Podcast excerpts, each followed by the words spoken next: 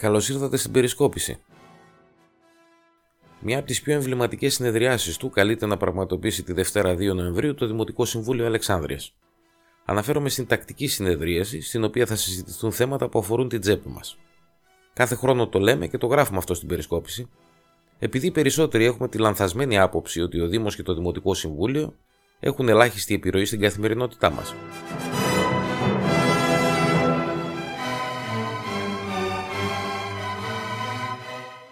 Οι Δήμοι παίζουν σημαντικό ρόλο στην καθημερινότητά μας και στο πλαίσιο αυτό, στο Δημοτικό Συμβούλιο τη Δευτέρα 2 Νοεμβρίου θα συζητηθεί η αναπροσαρμογή ή όχι μια σειράς από τέλη τα οποία πληρώνουμε σχεδόν κάθε μήνα.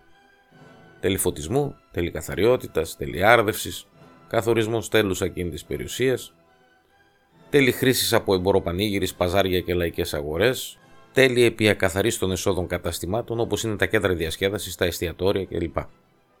Τελικά αυτά για τα οποία θα κληθούν να αποφασίσουν τι θα γίνει, μας επηρεάζουν, τόσο όσον αφορά το σπίτι, όσο και όσον αφορά για παράδειγμα το κόστος μιας καλλιέργειας ή το κόστος της διασκέδασής μας. Οι σύμβουλοι οφείλουν να είναι ιδιαίτερα προσεκτικοί σε αυτά που θα ψηφίσουν, αλλά και σε αυτά που θα πούν στη συγκεκριμένη συνεδρίαση.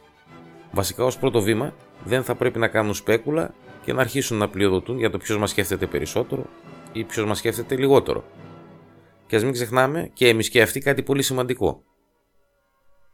Πέραν όλων των άλλων προβλημάτων που έχουμε, έχουμε στη μέση και τον κορονοϊό. Και επειδή όπως φαίνεται θα μπλέξουμε σε κανένα lockdown, τότε τα εισοδήματα της πλειοψηφίας των κατοίκων της περιοχής μας θα μειωθούν.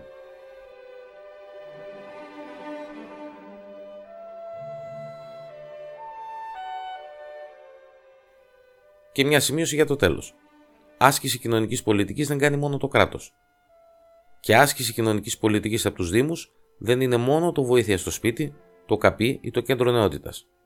Κοινωνική πολιτική μπορεί να γίνει και έμεσα, όπως για παράδειγμα με την ελαχιστοποίηση των οικονομικών υποχρεώσεων των κατοίκων και των δημοτών προς το Δήμο.